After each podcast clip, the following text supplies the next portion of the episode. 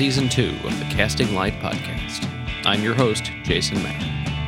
Here at the Casting Light Podcast, we talk about lighting, the people that do it, and how they do what they do. You can find us on the web at castinglightpodcast.com, on Twitter at podcastinglight, and on Facebook at Casting Light Podcast. This time on the Casting Light Podcast, we have Steve Lieberman of SJ Lighting. He's a lighting designer with over 25 years' experience doing electronic dance music events, nightclubs, etc. Welcome, Steve. Thank you for having me. It's my honor and pleasure to be a part of this. Now, I want to let you know that you were the first guest that was specifically requested by listeners. That's fantastic, and uh, and I'm very flattered to be requested. Uh, my mom obviously got through. So, how goes the home renovation project? Uh, six months later, uh, I still don't have a kitchen, but hopefully, uh, you know, I'm taking off for, for South Africa on Sunday to go. Uh, we have uh, Ultra Music Festival in Johannesburg and Cape Town. So I'm hoping on my return that maybe when I come back, there'll be the joy of looking at appliances or something, you know, where I could actually enter this region of my house and use it. You, you don't realize what you've got until it's gone, right? That old cliche. Well, we have a makeshift kitchen in our garage, so I'm over it. But thank you for asking. Oh, you're you're welcome. Tell uh, so Ultra Music Festival. Tell me a little, a little bit about your current place in the business and the place of your company in the business. Well, we like to think of ourselves as you know, kind of like a multidisciplined uh, firm that specializes in electronic dance music. So, uh, you know, as far as the industry is concerned, you know, we kind of touch on on a few different aspects um, of lighting and production design, uh, music festival stage design with its core in electronic dance music, and then we also we uh, we've been blessed with being hired to design and develop uh, many nightclubs. Uh, throughout the United States and uh, and a few international properties. So for the most part, to, to kind of sum it up, it's nightclubs, festivals. We Okay. call them festivals now. You know, 20 years ago, we called them raves. All right. So I, I know you're from New York. How did you end up in the industry and out in California? Well, at the age of 15 years old, I grew up on Long Island. On the at the age of 15 years old, I would go out to the Hamptons, and a, friend of mine, his his uncle owned a club in Hampton Bays called La Plage, and uh, and he got me a job there. And me and my two buddies, we were barbacks at La Plage nightclub in 1987, 88, and 89.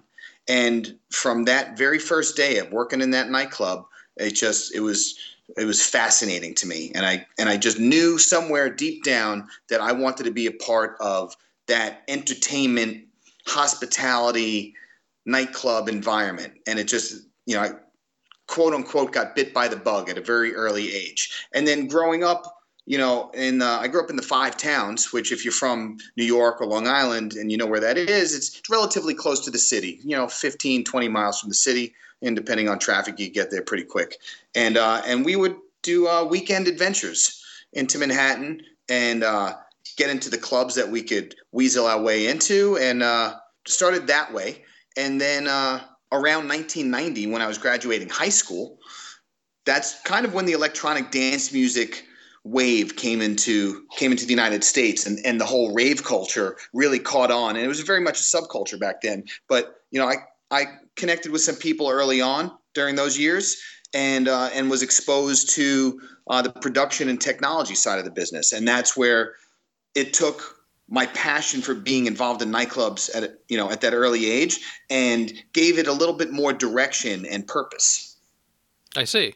We know we've had a lot of people from theater and TV and live music and events on the show, and, and as well as combination of all four of those. What are the things that make EDM events, DJ events, rave style events different? What makes them singular? Well, you know, when we first started doing it, one of the things that I noticed very early on was that we break the rules. So where when you go to school and you get a degree in lighting design, and even now at this point in time in my career, where I have a design firm and actually, my, you know, my two employees, they both have lighting design degrees. You know, you guys are applying the science and the trade of lighting design that you learned in school on how to balance your fixtures and focuses and, and things like that. Where we come into a rave, all we're trying to do is create eye candy and dynamic, you know, kinetic energy with the light show, and we're not we're not really doing any theatrical rules. So right off the bat, I kind of felt like you know we made a right turn when everybody else was going straight, and doing lights for electronic dance music. It was just exciting. First of all, I'm a big electronic music fan, and I always have been since since 1987, working in the clubs, and even up until today. So the ability to to match that technology and production with the music with the crowd and the environment where it's a more interactive experience i think that's one of the major excuse me one of the major differences in this discipline as opposed to doing a television show or theatrical show which are all you know beautiful ways of expressing yourself and you know with the art and blend of science. But when you do it in a live event in an event where the crowd is dancing and it might be 12 hours and the music is intense that level of intensity translates into the level of your show with the production. And that's always what i thought kind of defined this area as laterally shifted away from the rest of the lighting design community i see uh, tell me a little about that interactivity what are what are the things that you can do to keep up with the music, keep up with the crowd? How do you structure things so that way you can do that? Well, you know, I was having this conversation actually today with a friend of mine uh, driving to a meeting. You know, it's it comes from the heart, honestly.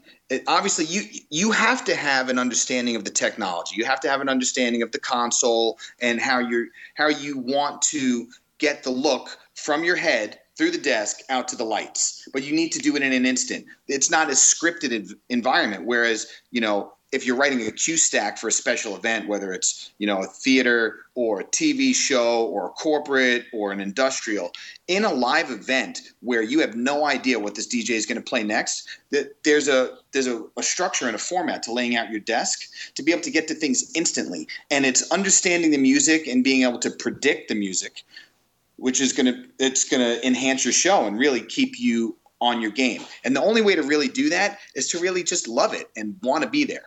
You know, this is not where you know you go, well, I guess I'll take the gig, but I don't really like it, you know, but I, you know, it's a gig this weekend. It, that's not why you do this particular side of the business. You get over here because you have a passion for it. And in, in order to stand in front of the desk, you need to have all the skills and the passion in order to really put forth a great environment and a great show. What is your hook into these into this work and into these designs? Where do you find the inspiration for however you're going to lay the rig out and then however you're going because I mean I know you said you said you have to structure things so you can get to things in an instant. How do you decide what you're going to be able to do ahead of time? Well, that, that was kind of a twofold question. I mean, the first part of your question, you said, how do you design for the look? and then how do you design the look so that that's kind of two elements. As a stage and lighting designer you know the first part is how do you design the rig to give you the versatility you need and have a unique look to it for that particular show? And then the second part of that question is how do you the looks once the stage is it let's say you come in as a guest ld so there's obviously you know it's two different environments. So to answer the first part of the question um, the inspiration and the design concepts. To be honest, I look everywhere, no matter where I am. I'm a very observant, obsessive, compulsive, neurotic personality type person. So, you know, and I've said this in other interviews, even conversations with my friends or my wife. You know, there's times like walking through Rome with my wife. I remember I just went on this binge of taking pictures of door knockers and doors of, of ancient buildings, and then walking through New York, uh, taking pictures of manhole covers and and anything that you know where the geometry or the shape inspires me. You know i also you know i love design magazines. You know for you know one magazine for instance that i love getting every month is a european magazine called wallpaper.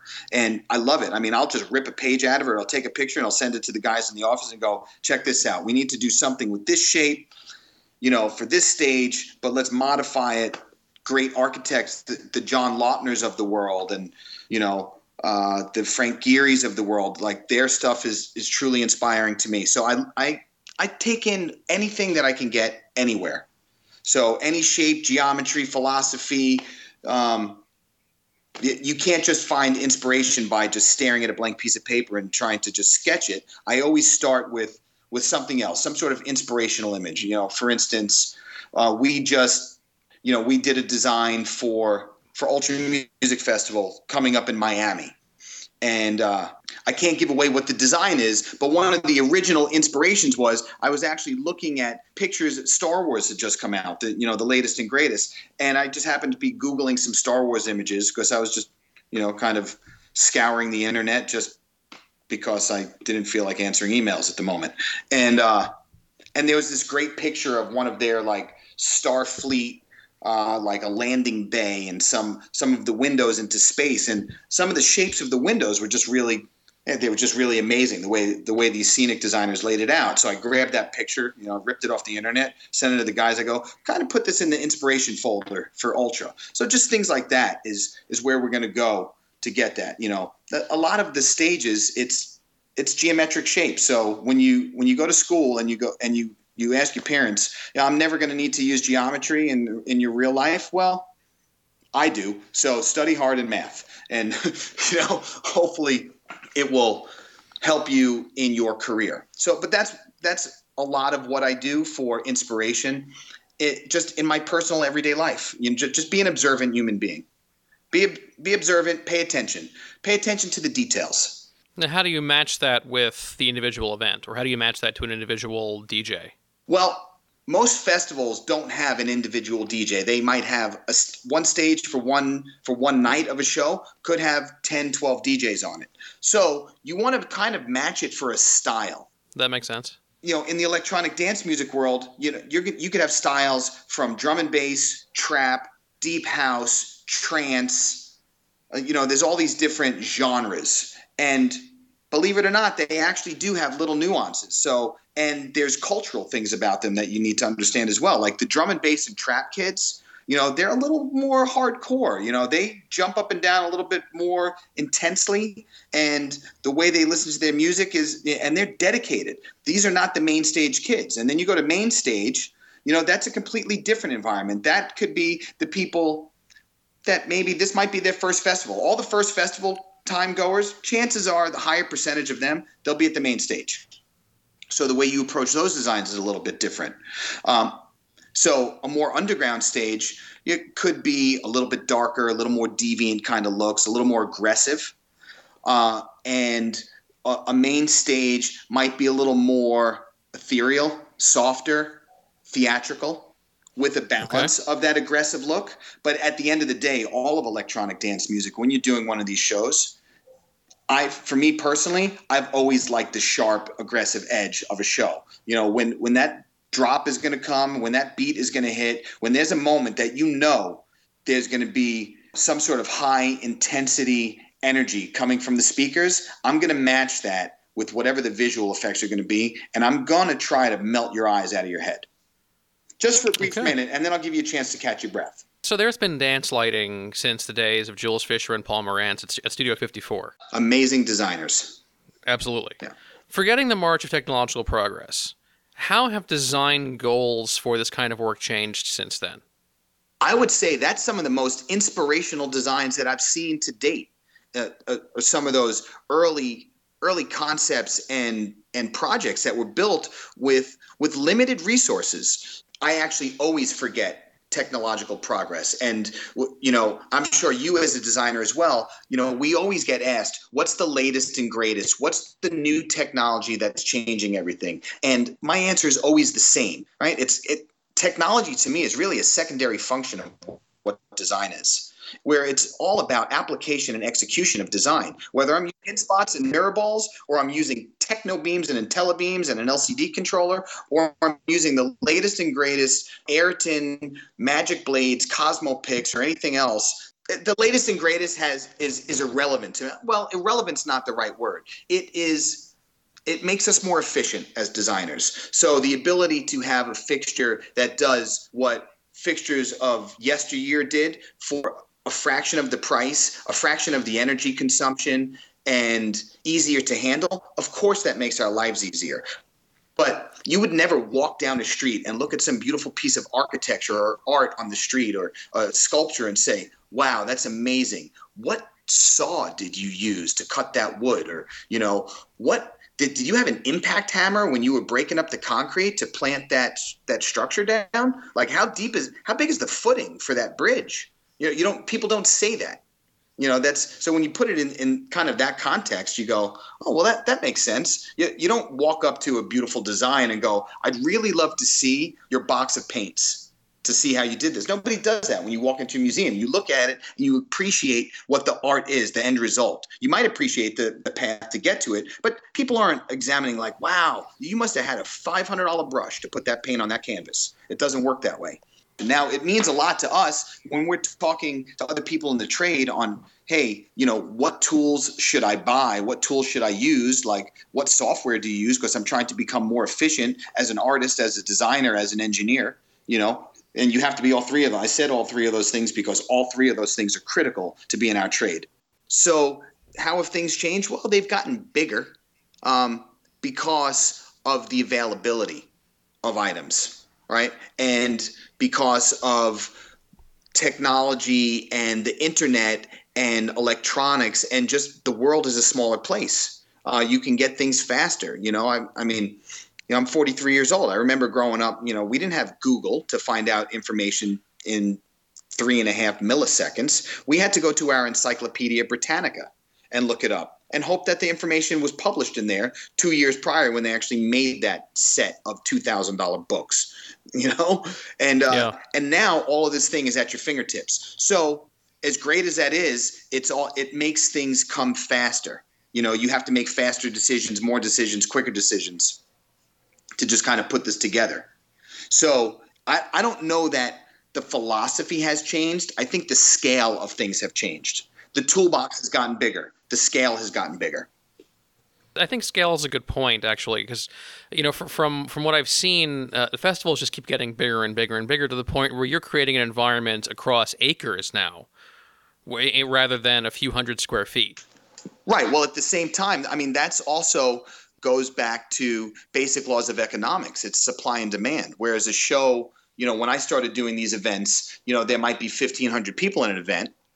Now there's 150,000 a day for three days in a row.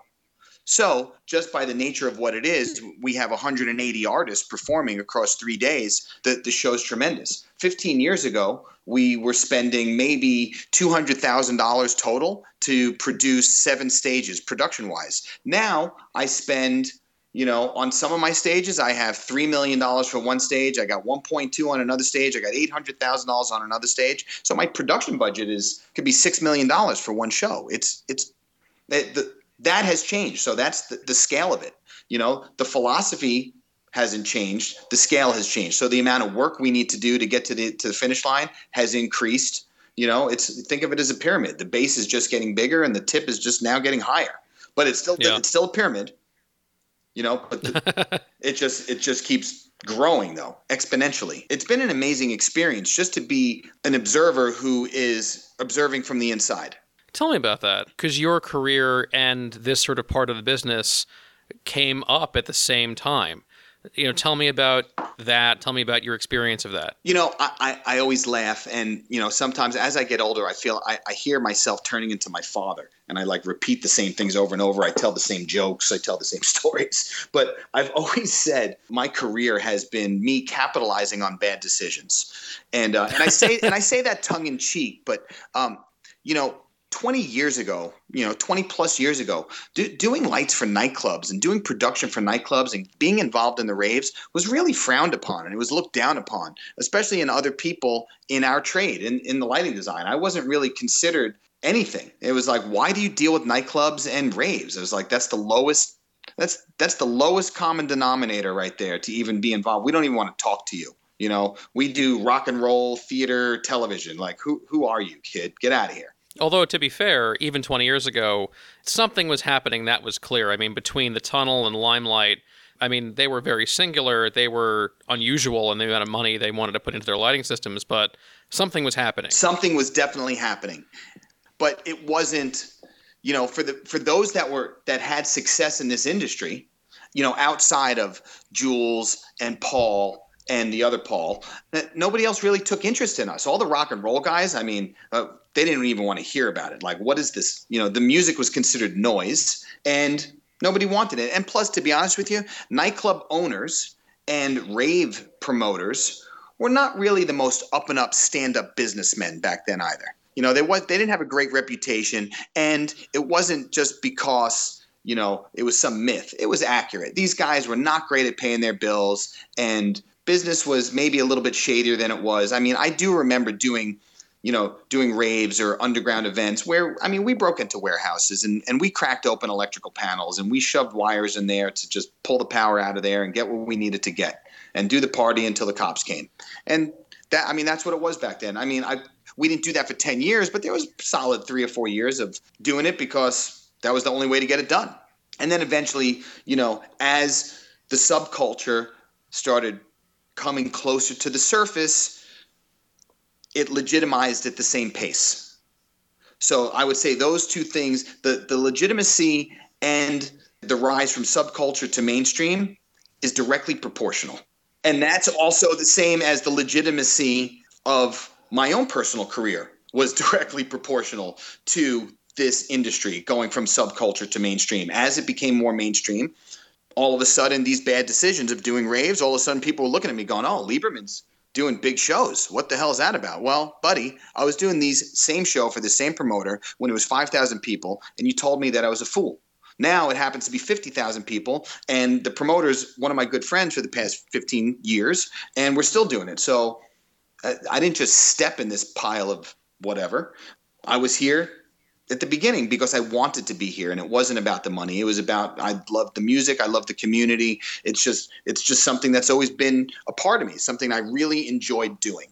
So that's the the bad decision being capitalized on because it obviously, you know, you recognize it obviously from from the early Peter Gatien nightclub era, you know, and it, as its popularity grew, I just happened to be there because I wanted to be there. But I can assure you, I did not make any money doing it back then. Uh, speaking of which, uh, you know, uh, and it was sort of speaking of promoters and the, and the folks that run these things, who are your actual clients and how do you interact with them? Well, I have a lot of clients that we have all kind of come up through the industry together. So two of the ones that your your listeners will probably know the most would be Ultra Music Festival and Insomniac. So, but I've been doing Ultra since 2000. So this is my 17th year with Ultra. And I've been with Insomniac since 2001. So it's my 16th year with Insomniac. And at this point in time, it's we're all family. There's a there's a trust factor there. We've been working together for a long time. Now, I'm not the only person who does any production design for them, but I'm kind of I've been around the longest. I'm I have the closest relationship with these guys, and I've been leading their production design environments since the beginning. And so a lot of my relationships with with my nightclub clients or with my festival clients, uh, it goes back years. And the ones that are new are based on relationships that I have. They're friends of friends who are part of the in you know part of you know the nightclub community, a part of the festival community. So a lot of it really comes around. I mean, we don't like uh, how do you advertise for something like this? It's just really just word of mouth and just being part of the community. So that's kind of my relationship with the clients. It's some are more friendly, some are more business, but at the end of the day, we're we all kind of roll in the same circles. So that's you know it's social as well and that's part of being in this part of the industry where it's it is you know building nightclubs. That's a social environment. Uh, doing festivals that's a social environment and a huge live music environment. But again it's all these are all social events. You know it's not the same as as sitting with a headset on doing a television show where you're in a booth the whole time and you don't really interact with you know people who are seated in the audience. You know this is mayhem half the time and it's absolute high energy, kinetic energy. People are just people are jumping up and down and they're, they're going crazy. So that by itself just makes it a little bit more intense. It's a very it's a party atmosphere. It's a social atmosphere, and that kind of falls back into the whole business aspect of what we do as well. So it's that whole social environment with your with your clients that's helped me develop the business as well. And I don't do it necessarily to develop the business. They're truly my friends. Like some of my closest friends on the planet, they're club owners or producers. And that's just because we spend a lot of time together. We do shows together and we also socialize. They've been to my house. They know my wife. They know my children. I know theirs. And we'll travel together or we'll have dinner together. And that's, you know, there's commonality there. So I think that's I the same for, for any industry. When you're talking to a new client or a new uh, promoter, a new producer, yeah. how do you communicate uh, design concepts with them? Like, what do you talk about? Is it buzzwords? Is it renderings? Is it like think Blade Runner? What are those conversations like when when you're starting out a relationship? Well, I mean, it's always good. You know, th- that's one of the hardest things as a designer is how do you articulate your designs in words, and how do you illustrate your designs on paper? And because not every client, not every person could truly look at a CAD drawing and understand what they're looking at. Some people just don't get that. So you need to be able to speak about it intelligently. You need to be able to illustrate your your concepts and your ideas on paper. So how do you do that? Well, as far as speaking, that's a skill. You, you need to know how to talk to your clients. Uh, if you have some inspirational images or concepts, you know, I've, I've done lots of clubs where I've used, you know, the the buzzword Tron. You know, you know, a couple years ago we did a couple like with a lot of like LED edge lighting on the architecture that chases and things like that. So when I was describing it to the client, I said, you know, imagine the movie Tron with all the edge lit and things like that and they got that right away and there's other times where like i did a design for electric daisy carnival last year you know i showed them these images of like uh, like the old jetsons cartoons of the floating houses in the in the sky and in space and their little spaceship cars and things like that. And I use that to illustrate so, sort of some of the concepts that I was trying to get through and the philosophies I was trying to get through. And so you need to be able to have more tools in your toolbox when you're selling or explaining or detailing your design concepts and ideas because having it in your head and getting it out so that other people understand what you're doing and having them truly understand and feel some sort of emotion the same way that you feel about it is is difficult. So it, I'm still learning how to do it. You know, you've heard the cliche of you got to earn your stripes or I've served my time already. You know, one of the things that I've always believed at the very beginning of my career is that honestly, you're never done serving your time. You're never done earning your stripes. You're always learning something. There's always something more that you could learn. You could be a 90 year old man doing this forever, and I can assure you, you don't know everything. It's just impossible. And actually, you know, the the older you get and the more you learn, the more you realize how much more there is to learn. That's fair. You know, I think as you get older, the more the more there is. Like the the world gets bigger as you get older, and you go, oh my god, there's so much more. Can we look a little more specifically at some of the events you've done? Sure. What are some of your favorite EDM style events that you have done? Well, uh, again, let, let's talk about the ones that people will recognize. So, Carl Cox and Friends is one of my favorites, and it really holds a very dear place in my heart. And that's at Ultra Music Festival every year, and it has been at Ultra now. I want to say going on uh, like 12, 12 years or so. We've been doing that that environment at Carl Cox, and for years I played with this geometry of it was a hexagon, but for me it wasn't a hexagon; it was a beehive. I see. So I me internally, I always called it amongst me and anybody who was working on the stage with me. I always called it the beehive. And there were years where I built the big beehive, and then I deconstructed the beehive, and then I reconstructed the beehive, and then I put video in the beehive. And I've always come back to that. And I just always loved it because for me, like people look at, oh, you got the hexagon. Eh, no, it's not a hexagon. It's a beehive. Mm-hmm. It was it's geometry found in nature, and it was something. It was like this beautiful blend of those two things to me. It was the organic side of design mixed with with hard geometry, recognizable monolithic, you know, features. And to me that kind of all blended together to get that end result. And for me, I, I took that my ultimate goal for that environment was to try to create something that would be almost iconic for that environment. I don't want you to see the same thing, but I want it to feel familiar but only like I know there's something familiar about this, but I'm not sure what it is. Okay. And that's kind of the element that I tried to create. Again, like we had the Beehive version one, version two, version three, and and even this year it's not a Beehive, but there's inspiration that kind of, you know, sometimes, you know, and I've and I've told people this before. Sometimes I bury little Easter eggs, you know, which is like a programmer's term. Obviously, I'm sure everybody who listens knows what an Easter egg is. Um, I, I, I, put little Easter eggs into my designs that you couldn't tell what it is. It, it might be a dimension of certain of something. It could be 13 feet on a piece of truss, which for me meant something that day, or it could be some special shape, or it's just something that kind of makes me smile when I look at it, but the audience is never going to figure it out. And there's those kinds of things that I also like to kind of be whimsical about the designs as well. It sounds like you're using almost like leitmotifs to create something that is familiar, that you can keep coming back to, and yet you can keep changing and expanding upon uh, as you keep doing the event every year. I mean, for me, that's it's a fantastic goal if I can ever truly reach that, and I feel 100% satisfied that I've made it there. But as a designer, um, I am my own worst critic as well. So there's always something at the end of a show that I'm going to look back on and go, well, I could have done that a little bit better. I could have made that a little bit tighter. You know, I would have done that differently. I would have hung that at a different trim angle. I wish I knew. I wish I did. You know, but at the end, you know, we got some good pictures and it was a good show. So I'm always going to, you know, kick myself in the rear end about something in a design. And, and, again, that's part of for me. That's part of the growing process as well. I'm always looking for improvement. How can we improve? I just always want to make it. There's always something that I could add that could just give it that extra little special edge. I wish I had an extra day of programming. You know, anything. Yeah. To to dial this thing in a little bit tighter. So let's talk about the schedule, eh, you know, and the sort of the more nuts and bolts of this. First project like that, you know, when are designs due? How far out is that? How long does the uh, sort of engineering process take? And then like load in and programming and et cetera, et cetera.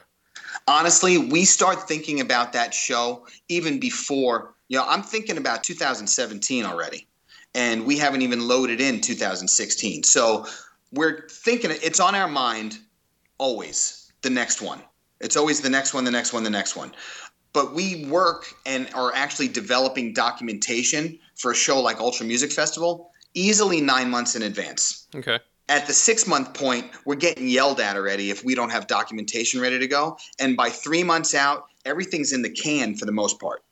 Now, there are things that have to, you know, that we might be modifying lighting design elements, but we're not changing philosophies, geometries, and the major components of what the system is you know it's going to be the nuances of what the design is at that point in time. So at this point like ultra you know we start loading in ultra in two and a half weeks. It loads in over the course of about a month.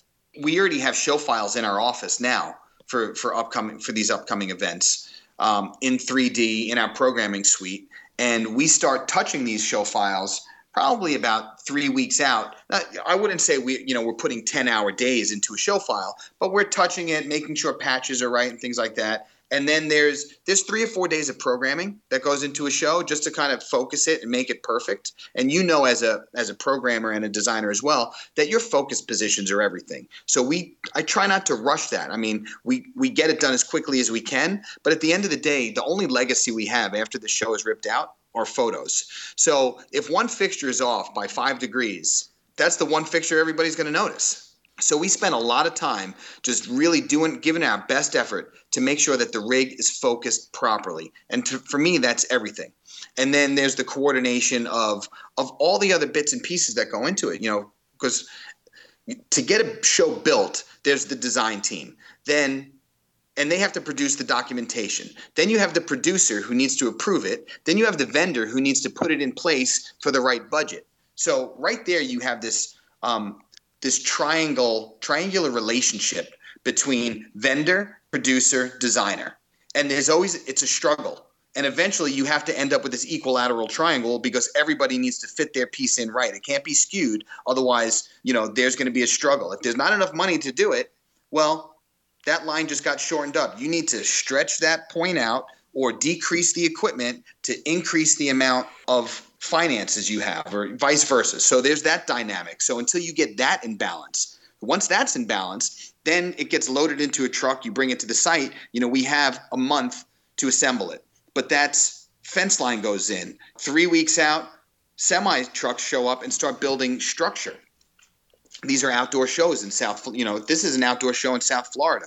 It's not if it's going to rain, it's when it's going to rain. I've never done an ultra in Miami where it hasn't rained on one day for us. Whether it's load in, show day, load out, it's going to rain. It's just what day is it going to rain on us? You know, you hope it's just not going to be three days of rain during the show, and I've had that too. And you deal with it, but you do your best to get ahead of the curve so that when Mother Nature decides to slow you down, that you have a little bit of breathing room.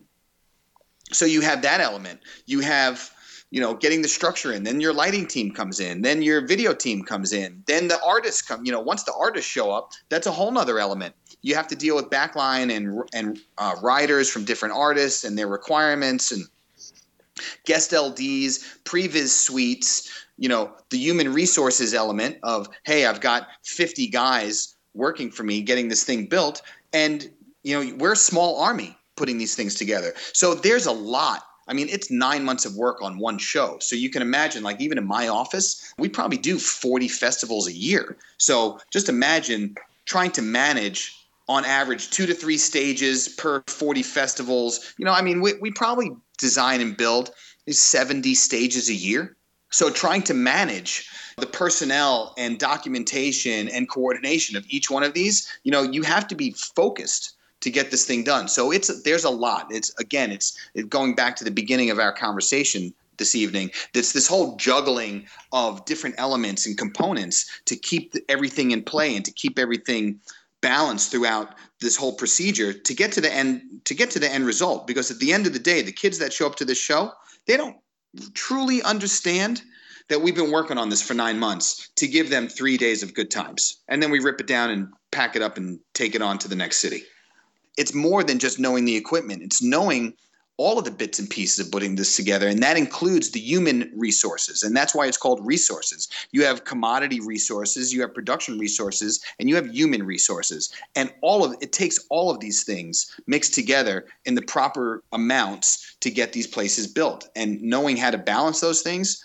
is critical. And that's something like with my company what we do is we try to help in the balance. And so, of course, obviously, we do the design work and we deliver the documentation, but we're also assisting in balancing vendors, timing, truck schedules, getting the guys in place, programming schedules, console software, you know, anything you could think of that's related to the show is relevant. For example, you know, one of the guys in the office, he was doing some modeling and we were piping some fixtures off of a truss, but instead of drawing a pipe, he drew it as a square, like a as square tube. I said, "Why are you using square tube?" He goes, "Well, when we render, it just doesn't make as many lines and this and that." I said, "I understand."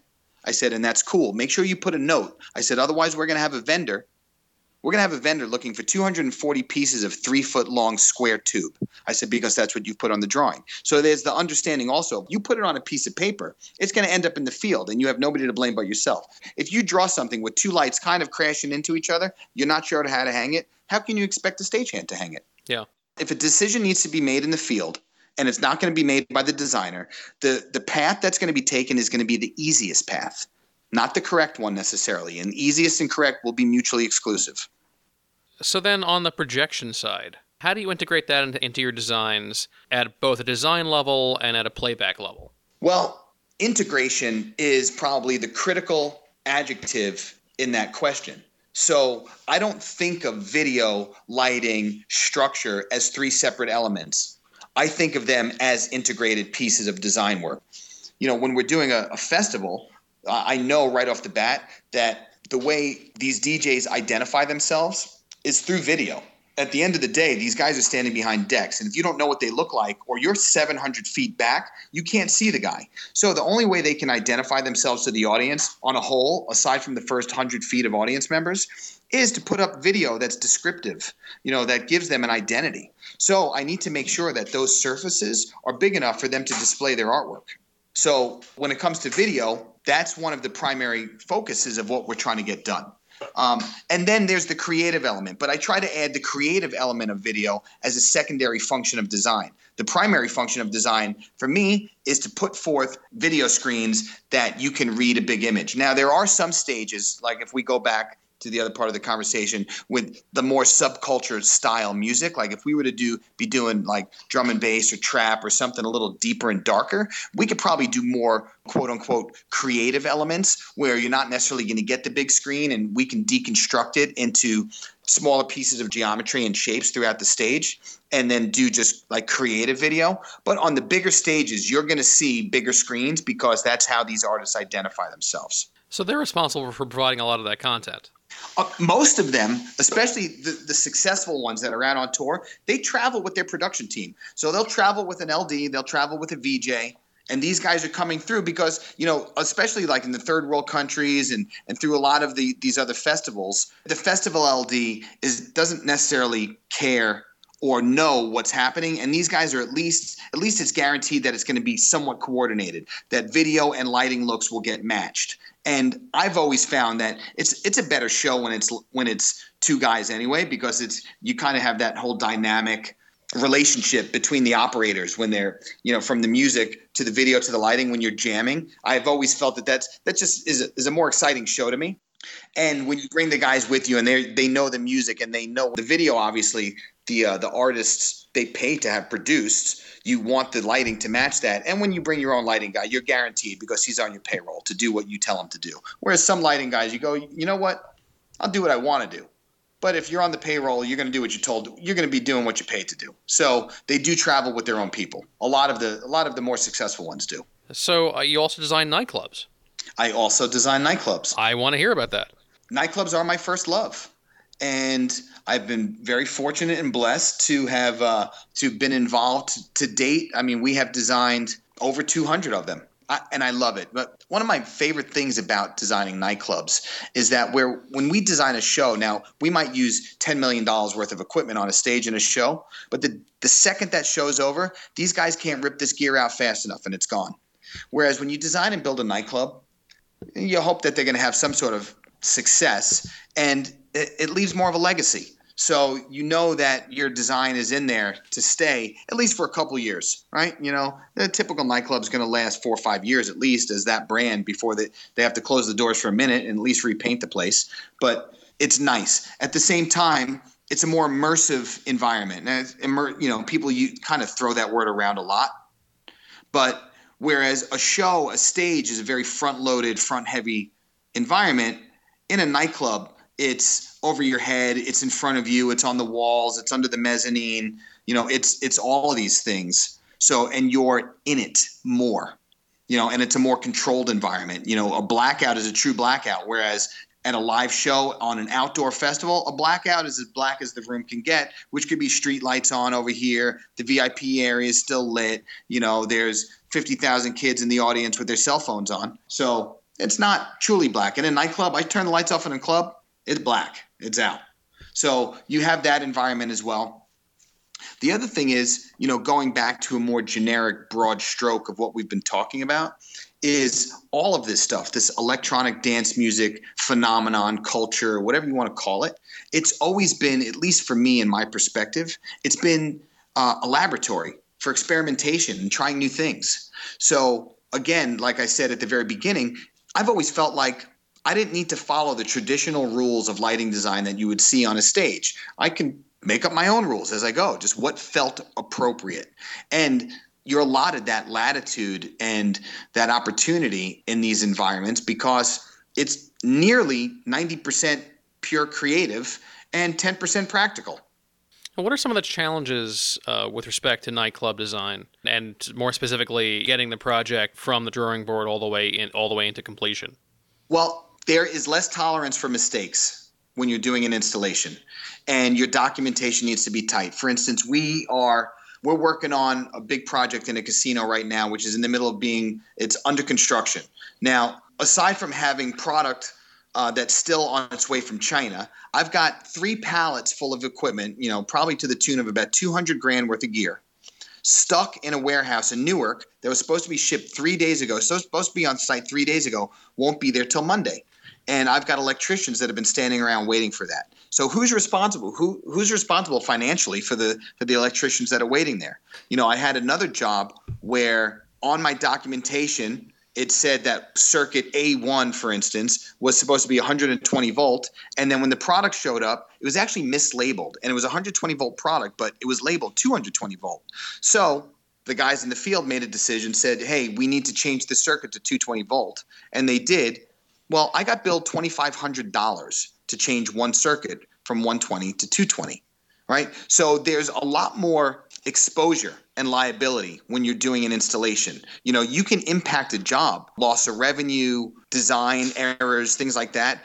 I recall uh, doing a job for Steve Wynn's company and being in a meeting with all the higher ups of the organization, including Steve Wynn, and and Steve got very annoyed because one of the things that was not calculated into the remodel of this particular venue was the three months of loss of revenue on top of the construction costs. So it wasn't just say $5 million in construction. It was, we're going to be closed for three months, and this club generates $20 million a year. You know, that's $4.5 million worth of loss of revenue. So this is really a $10 million job, not a $5 million job, guys. And I remember him, you know, that kind of stuck in my head when he said that. There was like probably 12 or 15 of us in this meeting. I mean, that really stuck with me that day. I was like, wow, I go, you know, when you do remodel a property, if this property is successful and you're trying to give it a facelift, something that could, you know, possibly carry it for the next three to five years, do you need to shut it down to get it done? And if you shut it down, that number needs to be calculated in. And like I said before, if you make a mistake in a document, if you need to make a change, what's that impact going to be? like I said, I had a fixture that was labeled 220 when it was really a 120 fixture. Now, fortunately, it was voltage sensing, so the need to change it was irrelevant. But the guys in the field made a decision to change one circuit at the Venetian, where I did a club there uh, called uh, the Act. I got back charged $2,500 from the contractor because that's what the electrician charged the contractor, and I had to eat that cost because ultimately is my responsibility on my documents. Now, as a designer, we have insurance for errors and omissions, but you know, it wasn't worth filing a claim for that. But there's serious financial and fiscal impact if you make a document error on a design. Whereas in a production, you know, if I missed a couple circuits, well, you know, just you know, roll up another distro and pull out another multi-cable and plug a breakout into it and plug the lights in, and, and let's call it a day. So, what kind of documentation is expected from you uh, with with respect to getting one of these designs in and completed? based on backgrounds of, of AutoCAD plans, we provide ceiling plans, floor plans, sections, elevations, details, shop drawings. You know, so for instance, you know, we have one club that's that's under construction right now in Southern California. The document set 60 pages long of D-size drawings. And that includes dimensioned out details and all those drawings that I had already said. Then it includes low voltage drawings, which include all the data and then it includes line voltage drawings, which circuit everything. Uh, it includes control risers, which show a complete detailed rack and where every cable plugs into, and then any individual shop drawings that that we need for clarification in the field. On top of that, we've also got a fixture schedule. So every fixture on the plot, there's a whole book that references every fixture with every cut sheet and any bit of information that you need. So let's say fixture type a1, you need to look that up and you need to know some specifics about A1. Not only is it in a spreadsheet, it's also in a fixture schedule where you can pull it up and see exactly what A1 might be. So this is an interesting combination of production and architectural lighting design, at least on the documentation side. Absolutely. And your documentation is everything because if you think about it, if you're just sending a, a document set into the field, who's responsible for installing that? Now, we don't install typically the electrical contractor installs. Now, most electrical contractors are not theatrical lighting guys. They're electrical contractors. They're electricians. They know how to put lights up, but they don't know necessarily how to put moving lights up, you know, so you have to give them the direction and understanding of how it goes. And if you don't detail it clearly that these fixtures have to hang in this orientation, you're going to go. I've gone to jobs where I've had 40 moving lights that they've hung forwards, backwards, left, and right in every and I've literally had to change 70% of them just to match them up so that the programming is not a nightmare. So there's all these little details that you need to pick up in understanding what it is. You know, we also prep every piece of equipment the same we prep a production. Every light comes through our shop. It gets addressed. It gets tested against the show file. It gets labeled and tested, bench focus, and then put back in the box. So you reference a plot. It'll say unit one, and then you look at the palette full of lights that came. You look for the fixture that's got the label one on it. You make sure you hang it in the right place because we prep this whole show to go up so that we don't have to go and touch every lamp in the ceiling. You know, because Yeah. that could be another three days. You know, think in a nightclub, you know, in a, in a production, we have a lift, we can drive out, we can climb up, or you have riggers, they climb. You know, in a nightclub, once they build the banquettes and the dance floors in, getting around and servicing things on the ceiling becomes very difficult. And uh, there's a lot of nightclubs where some areas are nearly impossible to get to without spending five and a half hours building a scaffold platform just so you can get up to service one area. So it's not where, oh, you know, there's a catwalk up there or a lift up there, or you can get a ladder 40 feet in the air. That, that opportunity does not present itself. So you need to be very careful and precise about how you display this information and how you deliver this information into the field. So, what have you learned doing large EDM events that smaller operators should know? Well, uh, again, everything comes down to it, it's the same philosophies, it's just scale. Right. And, you know, the, the best advice I can say, and if you're a programmer, this will make more sense. Um, I remember like one of the first times that I had to handle multiple hundreds of fixtures and I was like, whoa, I've never I've never programmed 500 lights before. And my buddy was like, listen, dude, he goes, just stay organized. It's programming 500 lights is the same as programming five lights. It's just more of them, but it's just more of the same. So just stay organized. So the same philosophy applies. Whether you're doing a small event or you're doing a large event, keep it tight. Keep your organization clear and concise. You know, keep your information clear and concise. Just make sure everything is done procedurally with a protocol. And if you follow those protocols and you follow procedures that you've put in place, you can scale what you're doing. So if you have a shaky foundation and you try to take it to a large scale, well, it's going to topple. But if you have a strong foundation, whether you're doing six lights or 600 lights, you should be able to still build. So just stay organized, stay in line, keep it straight, keep everything where it needs to be. Don't let it get loose. The second you start letting things get out of control, it just kind of uh, it becomes exponential. It's a snowball effect. And, and that's that, that philosophy has worked for me my whole life because I mean these shows weren't this big when I started, but I've always been you know kind of neurotic about how I get things done and and how I put out my documentation and, and how things need to be organized. And that whole procedure I've just taken through and I've just scaled it in order to handle bigger shows. So the procedure hasn't changed, just the level of work and responsibility has. So, what's the current roll call of uh, clubs and festivals where people can see your work? And Well, on Sunday we travel to South Africa. We have uh, next weekend we have Friday and Saturday in Johannesburg, and Saturday Sunday in Cape Town.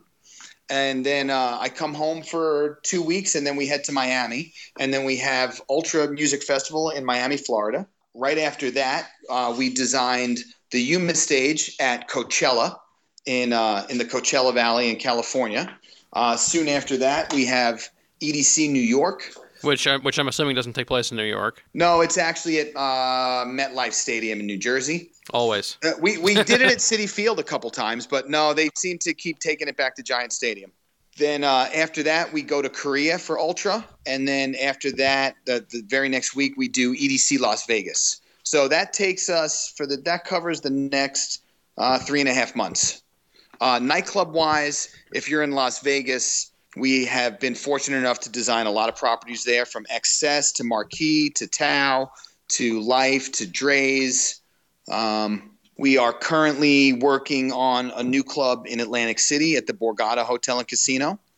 We just put a new system into Playhouse in, in Hollywood, California, uh, and we're redesigning Sutra in Costa Mesa, California. And uh, we recently see, just contracted to design two new properties in Chicago. So we're, we're busy. We're, we're very happy. We're grateful for the work um, to be able to express ourselves as designers and artists. And uh, it's it's a busy year. So knock on wood. Hopefully it'll stay that way. Keep the boys working. And uh, yeah, come see us at front of house. All right. Any final thoughts? I would say, you know, for me as a designer, as an artist, as a businessman, you know, I'm always trying to improve. I'm always trying to find things that I don't know how to do and try to learn how to do them.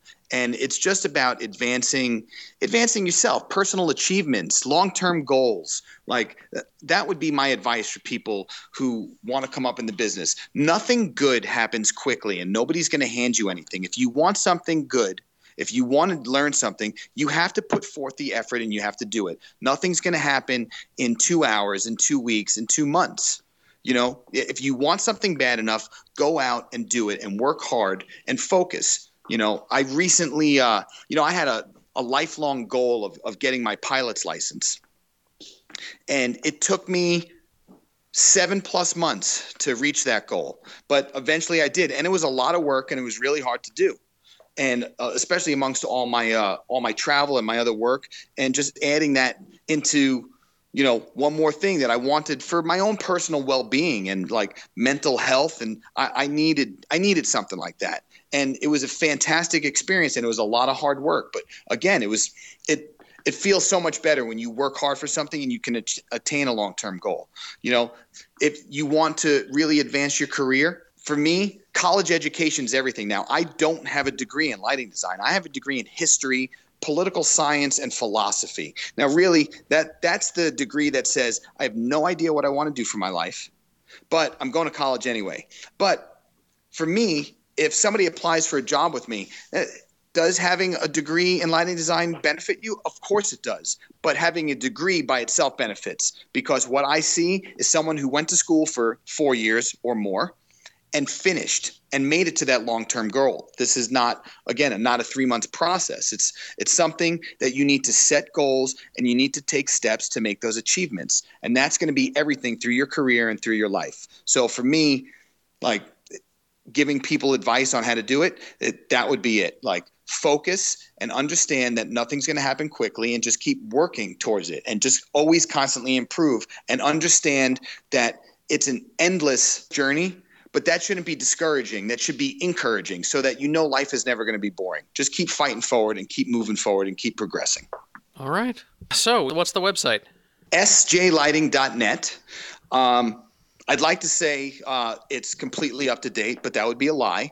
However, uh, we've been, uh, you know, I was anti-social media for the longest time, and about a year ago, we finally uh, we bit the bullet and embraced it. So now, you know, we also we have Instagram and Facebook and that kind of stuff, and you know, Instagram is kind of my social media vice of choice just because I like the pictures. But so we probably stay more up to date on that stuff. But you can definitely find us on the web at sjlighting.net and the bugs for all those social media outlets are there as well. And we do our best to uh, to post pictures and inspirational thoughts and and things. And uh, again, it's like it's we really try hard to give back as much as we can to this community. As much as it supported us, we try to embrace it and give back. You know, we speak and uh, we have hosted the live design masters class at LDI for the for the past couple years, and we don't think any of this stuff is a secret. We want to see more people get into the trade and really love it and move forward in it. So we're always looking to help and endorse and provide. So we're, we're grateful to be a part of it and always happy to help somebody who's truly interested and has a passion for it the same way we do in order to to get involved and move their career forward. All right, Steve, thank you so much. Jason, it was my pleasure. Thank you so much for having me. And uh, thank you to all the people who requested to hear from me. And, and I hope you guys got something out of it because it was a real honor to be a part of it. All right, thank you, sir. You have a good evening. All right, you too. Thanks, Jason. Thank you for listening to this episode of the Casting Light Podcast. Visit us on the web at castinglightpodcast.com. You can use the contact form there to let us know what you think and you can find all of our previous episodes there. We're also on Facebook at Casting Light Podcast and on Twitter at Podcasting Light. Our theme music is Color Me Dead by the Lame Drivers. You can learn more about them at lamedrivers.com. The Casting Light Podcast is a production of Casting Light Incorporated. I'm your host, Jason Merritt. Thanks for downloading and have a good show.